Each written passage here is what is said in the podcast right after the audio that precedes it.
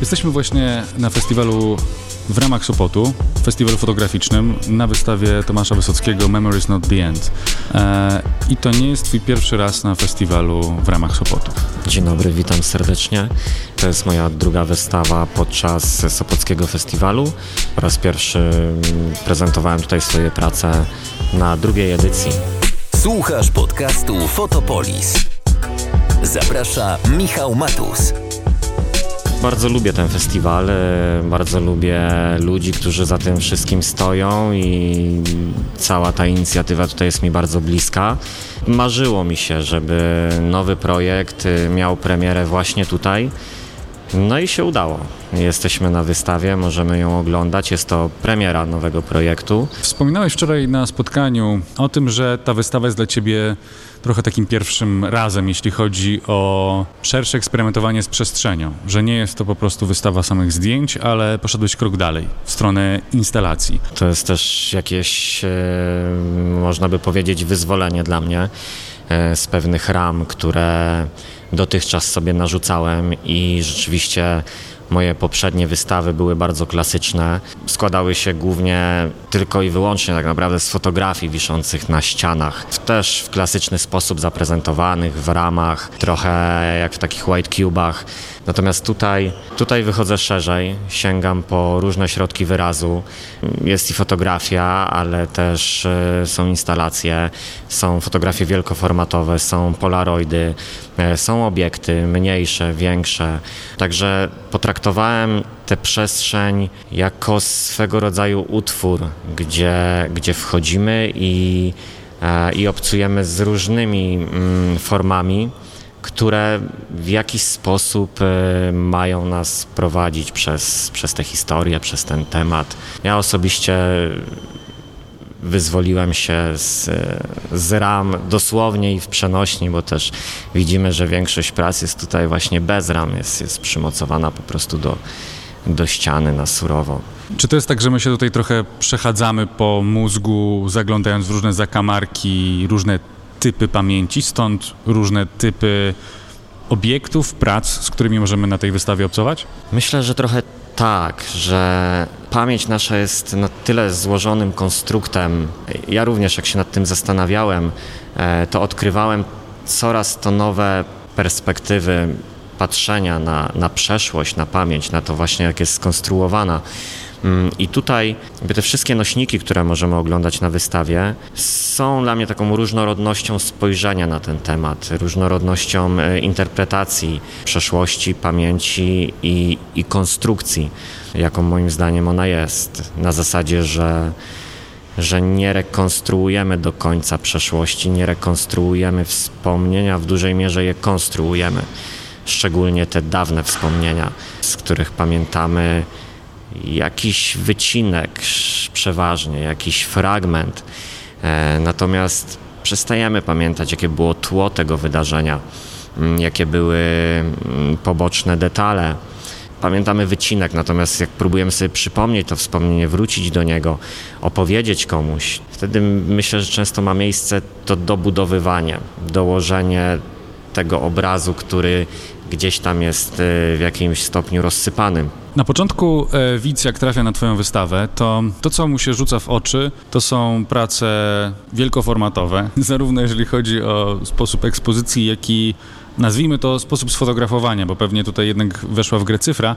Chodzi mi tutaj o jakość tych fotografii, że do fotografii, które są w rozmiarze, nie wiem, półtora metra na dwa, można podejść na parę centymetrów i dostrzec najmniejsze szczegóły, najmniejszych elementów, które y, są tam, gdzie była ostrość aparatu ustawiona. To jest tak, że my tutaj mamy do czynienia z taką super ostrą pamięcią w tym, w tym przypadku? No nie do końca, dlatego że też jak się przyjrzymy dłużej tym fotografiom, to pewne fragmenty tak, są ostre, są wyraźne, ale jak zaczniemy się przyglądać tym zdjęciom, to na każdej fotografii widzimy, że ta zainscenizowana sytuacja, która na pierwszy rzut oka z pozoru może się wydawać czymś, co się naprawdę wydarzyło, co po prostu udokumentowałem, czy to jakieś spotkanie, które miało miejsce przy stole, czy jakaś sytuacja, e, którą zapamiętałem, e, na pierwszy rzut oka może się wydawać prawdziwą sytuacją, która została zdokumentowana. Natomiast jak się zaczniemy głębiej przyglądać, to widzimy ślady studia. Widzimy, że że trawa, na którą patrzymy, tak naprawdę jest trawą z rolki. Mimo, że na pierwszy rzut oka mogło nam się wydawać, że, że patrzymy na łąkę. Czy to jest ostrość pamięci? No to jest trochę dla mnie właśnie ten konstrukt pamięci, że, że to wszystko, na co patrzymy tutaj, tak naprawdę to się nie wydarzyło. To, to jest po prostu skonstruowane na potrzeby w tym przypadku fotografii, ale w głowie układamy sobie te obrazy na potrzeby naszych pragnień, myśli, uczuć. Każdy patrzy na to w, na swój sposób. Mamy tutaj więc takie ym, obrazy przedstawiające te dość szczegółowe, ale jednak konstrukty pamięci. I mamy też taką chmurę y, zdjęć y, polaroidów, które nawzajem się zasłaniają, które są nieostre, ale chyba są bardziej prawdziwe. Czy to jest ta pamięć tego, co się rzeczywiście wydarzyło? Mnie w tej pracy osobiście porusza to, że polaroidy przykrywają polaroidy i to są, to są moje polaroidy z okresu 10-12 lat, które dokumentują jeden do jeden e, ważne momenty w moim życiu. E, wyjazdy, spotkania z przyjaciółmi, e, relacje z kobietami, ale też rzeczy nazwijmy to fotografie artystyczne, które gdzieś tam sobie tym polaroidem wykonywałem. E, I tu mamy taką chmurę. Dużej części z tych polaroidów nie widzimy, ponieważ jest zakryta przez inne polaroidy. I, i też jak wygrzebałem te wszystkie polaroidy do zrobienia tej instalacji z tych, z tych ostatnich 10-12 lat, Wielu z nich już nie pamiętałem. Nie pamiętałem, że je zrobiłem, lub nie pamiętałem skąd są, z jakich sytuacji, z jakich momentów. Ta instalacja jest trochę dla mnie o tym, o tym właśnie konstrukcie, że te kolejne wspomnienia, te kolejne sytuacje, które się rodzą, które przeżywamy, zaczynają przysłaniać to, co było dawniej. I to jest jakiś konstans, który, który non-stop się zmienia.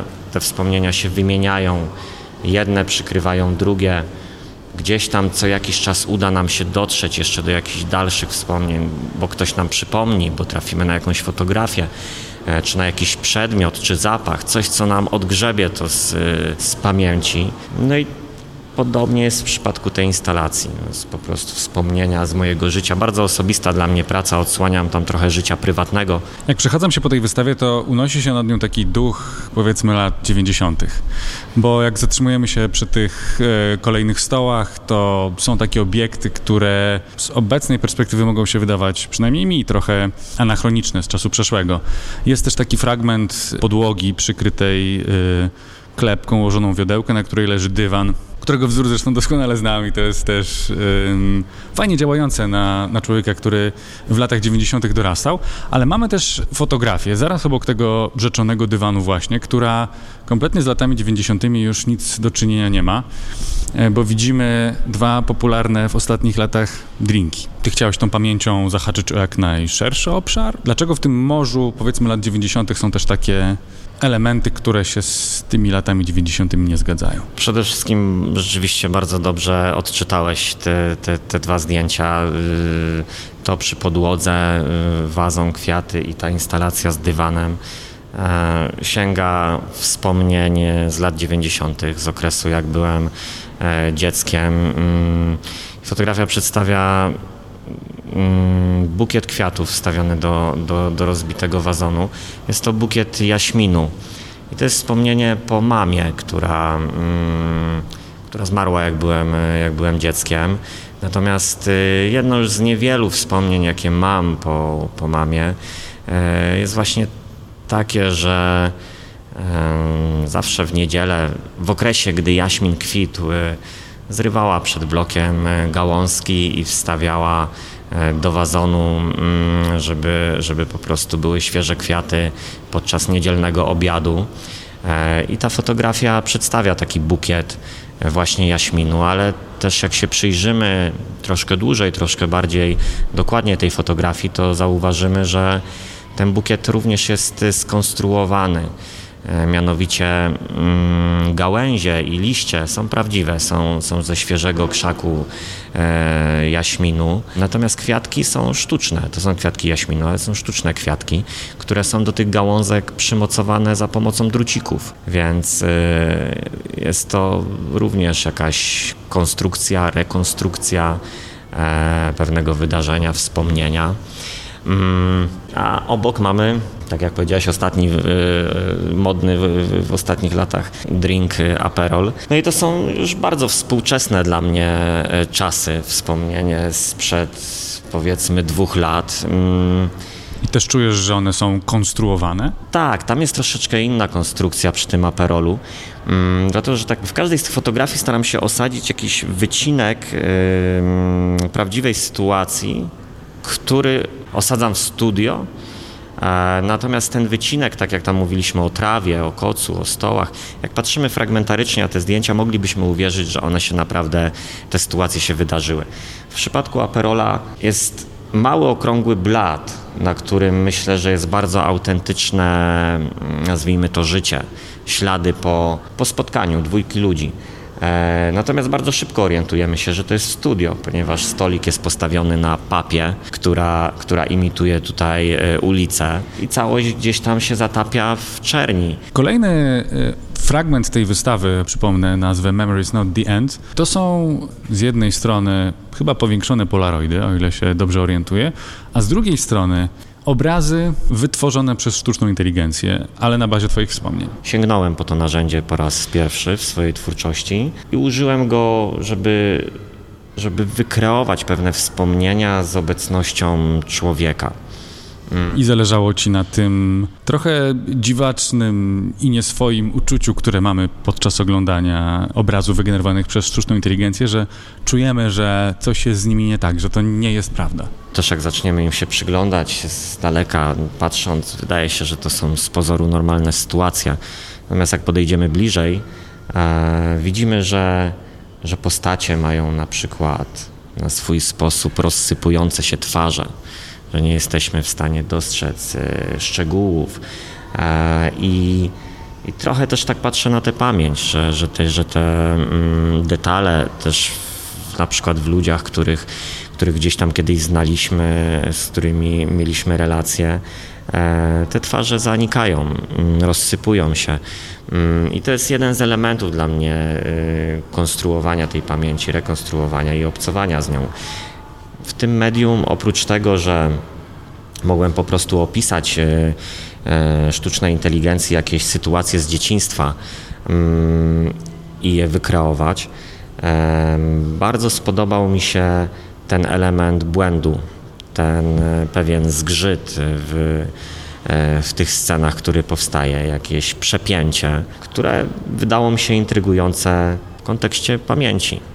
To, że pewne rzeczy są przeskalowane, to, że pewne rzeczy właśnie się rozsypują. Jawnie widzimy, że ten świat na tych fotografiach, na tych obrazkach y, się trochę na swój sposób sypie lub, lub jest y, w pewnym sensie niedorzeczny, albo są tam elementy, które nie mogłyby się do końca wydarzyć. Bardzo ciężko by mi było uzyskać taki poziom swego rodzaju abstrakcji w, w obrazie. E, I właśnie to gdzieś tam zauważyłem u, sztucznej inteligencji, to mnie zaintrygowało, że, że też ta pamięć nasza, jak sobie próbujemy odtwarzać niektóre momenty z życia, ona jest nieograniczona. Tam możemy sobie wyobrazić wszystko i wszystko dopowiedzieć do tych wspomnień. I to często są, e, są, są rzeczy, które, które pewnie nie mogłyby się wydarzyć, ale jednak w naszej pamięci, w naszej głowie mogą. Tu na tych obrazkach jest podobnie. E, te wszystkie e, prace, o których teraz mówiliśmy, one są dostępne tak na pierwszy rzut oka dla wszystkich e, obserwujących, ale mamy też prace, które są trochę ukryte w zakamarkach pamięci, nazwijmy to w ten sposób. I ja obserwując te prace, raczej próbując się do nich dostać, miałem wrażenie trochę, że muszę wejść za kulisy. Chociaż byłem na wernisażu, to nie widziałem nikogo, kto wchodził w te przestrzenie, dopóki ja w nie nie wkroczyłem. Nie taki był zamysł. Ja też wczoraj podczas wernisażu się zorientowałem, że kurczę, ludzie ludzie nie wchodzą, nie, nie widzą, że, że ten kubik na środku galerii jest zbudowany po to, żeby właśnie do niego wejść. E, czy też tam, jak mówisz pewnie o tym korytarzu z tyłu galerii odgrodzonym. To, to, to nie był zamysł, żeby, żeby, żeby to w jakiś sposób ukrywać. Zamysłem było to, żeby stworzyć pewien klimat, atmosferę obcowania z danym obrazem. E, więc w kubiku, no, zdradzając, spotykamy się z jelonkami na, na polanie przy świetle księżyca i wchodzimy do ciemnego, czarnego kubika. Stajemy przed czterometrową fotografią e, łąki e, sfotografowanej nocą. Kubik jest wybudowany po prostu po to, żeby, żeby nas odciąć od, od reszty galerii, żeby stworzyć tę atmosferę, żeby nasze oczy troszkę zeszły na ten niższy poziom ekspozycji, żebyśmy poczuli po prostu tę noc. No, to by było nie do uzyskania, gdybym te prace powiesił wśród innych e, na ścianie.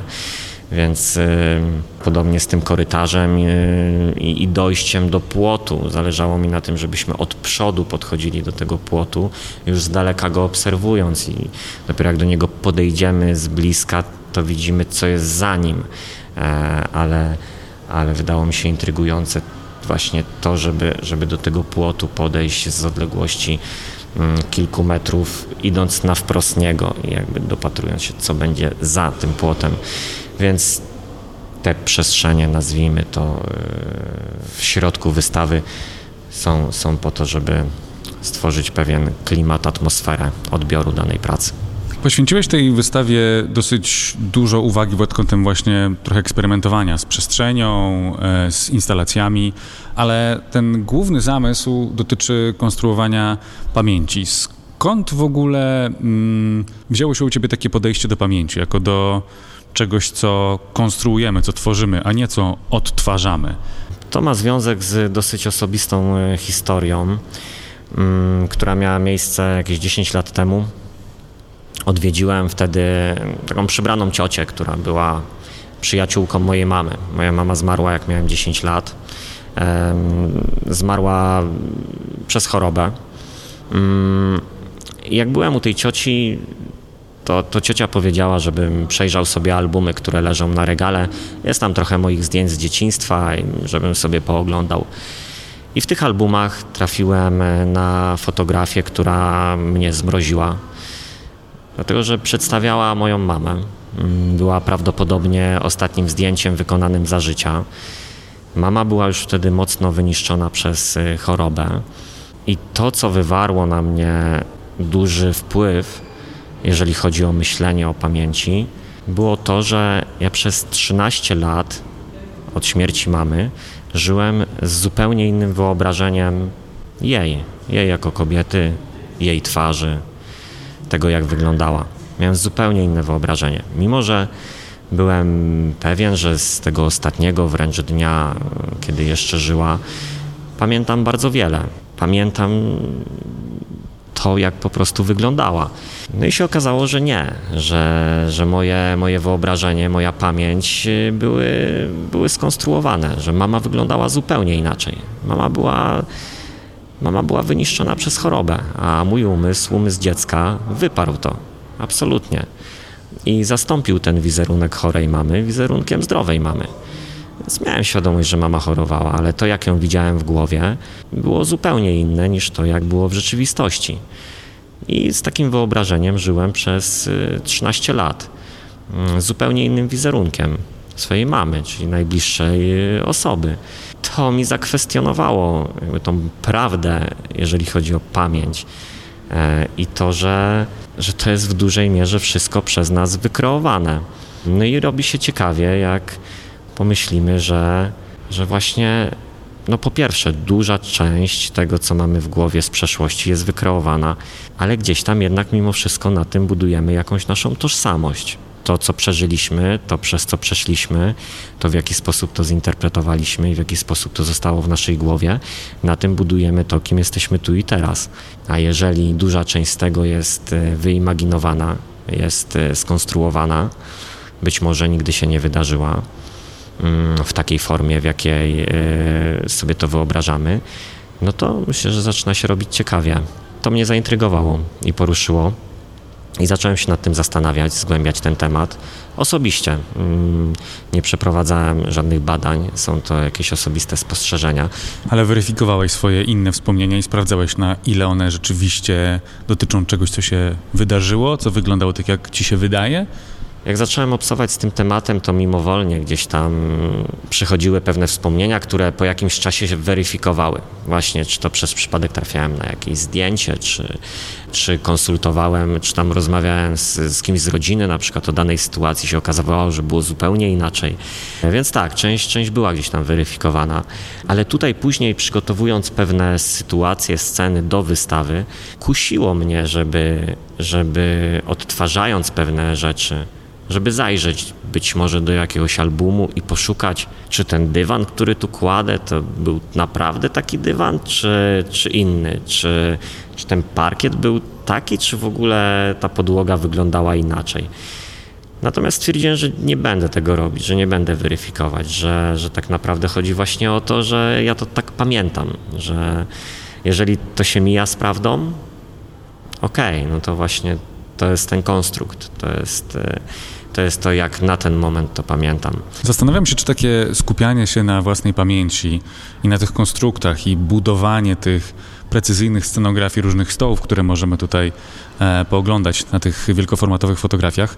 Czy nie masz wrażenia, że y, tworzenie tej wystawy, tych prac w jakimś sensie też przekonstruowało Twoją pamięć? Bo dotykałeś rzeczy, które wiążą się z bardzo konkretnymi wspomnieniami, ale tworzyły się w jakimś sensie na nowo na potrzeby fotografii. Na pewno, na pewno przekonstruowało, ale z drugiej strony wydaje mi się, że na co dzień cały czas przekonstruowujemy naszą pamięć. E, chociażby przez to, że opowiadamy o pewnych rzeczach e, naszym bliskim, znajomym, rodzinie, dyskutujemy. Chyba każdy z nas gdzieś tam doświadczył, że słyszał pewną historię od kogoś dwa, trzy, cztery, pięć razy. Za każdym razem ta historia się trochę różniła. To właśnie o to trochę chodzi, że, że opowiadając, wracając do tych rzeczy, cały czas gdzieś tam to przekonstruowujemy. Takie mam wrażenie, że ta wystawa i ten projekt jedyne, co sprawiły dla mojej pamięci, to to, że zacząłem zwracać trochę bardziej na to uwagę i zacząłem się zastanawiać nad tym, co jest, e, co, co jest prawdziwe, a co nie w mojej głowie, co mogło być wykreowane, a co, e, a co rzeczywiście się wydarzyło. Jeśli chodzi o taką materialną formę tej wystawy i to eksperymentowanie z różnymi technikami, niekoniecznie fotograficznymi, czy to jest coś, w co będziesz wchodził teraz głębiej, czy to jest coś, co na tyle cię wciągnęło, że ta sama fotografia, sam obraz przestaje ci wystarczać? Nie, absolutnie nie. Ta wystawa i jak ta konstrukcja tutaj przestrzeni wywodzi się troszkę od, od, doświadczenia, jakie ostatnio mam przy pracy w filmie jako scenograf. Pewna zmiana też w samych fotografiach, dlatego że dotychczas E, moje projekty były bardzo takie na swój sposób surrealistyczne. To były sceny wybudowane w studio, była to fotografia inscenizowana, ale były to obrazy, które nie mogłyby zaistnieć w rzeczywistości jako takiej. Mogły, zaistniały w rzeczywistości przed aparatem, ale to były, to były obrazy, e, które były w 100% wyimaginowane z jakiejś wyobraźni. E, a tutaj e, zderzam mm, pewną taką realistyczność, e, wyciągam to ze świata fizycznego, takiego, który każdy z nas zna i osadzam studio. Trochę przearanżowuję, więc tu jest już zmiana. Ale wracając do pytania, mm, ja wykorzystałem przy tym projekcie te różne narzędzia, bo po prostu traktowałem je jako narzędzia do opowiedzenia tej historii. To nie jest tak, że teraz e, zafascynowałem się sztuczną inteligencją i że będę robić e, obrazy generowane przez AI. W ogóle nie w tę stronę. Jeżeli kolejny projekt e, uznam, że, że tego wymaga, że to narzędzie może mi pomóc w opowiedzeniu historii, to pewnie znów w jakimś stopniu po nie sięgnę.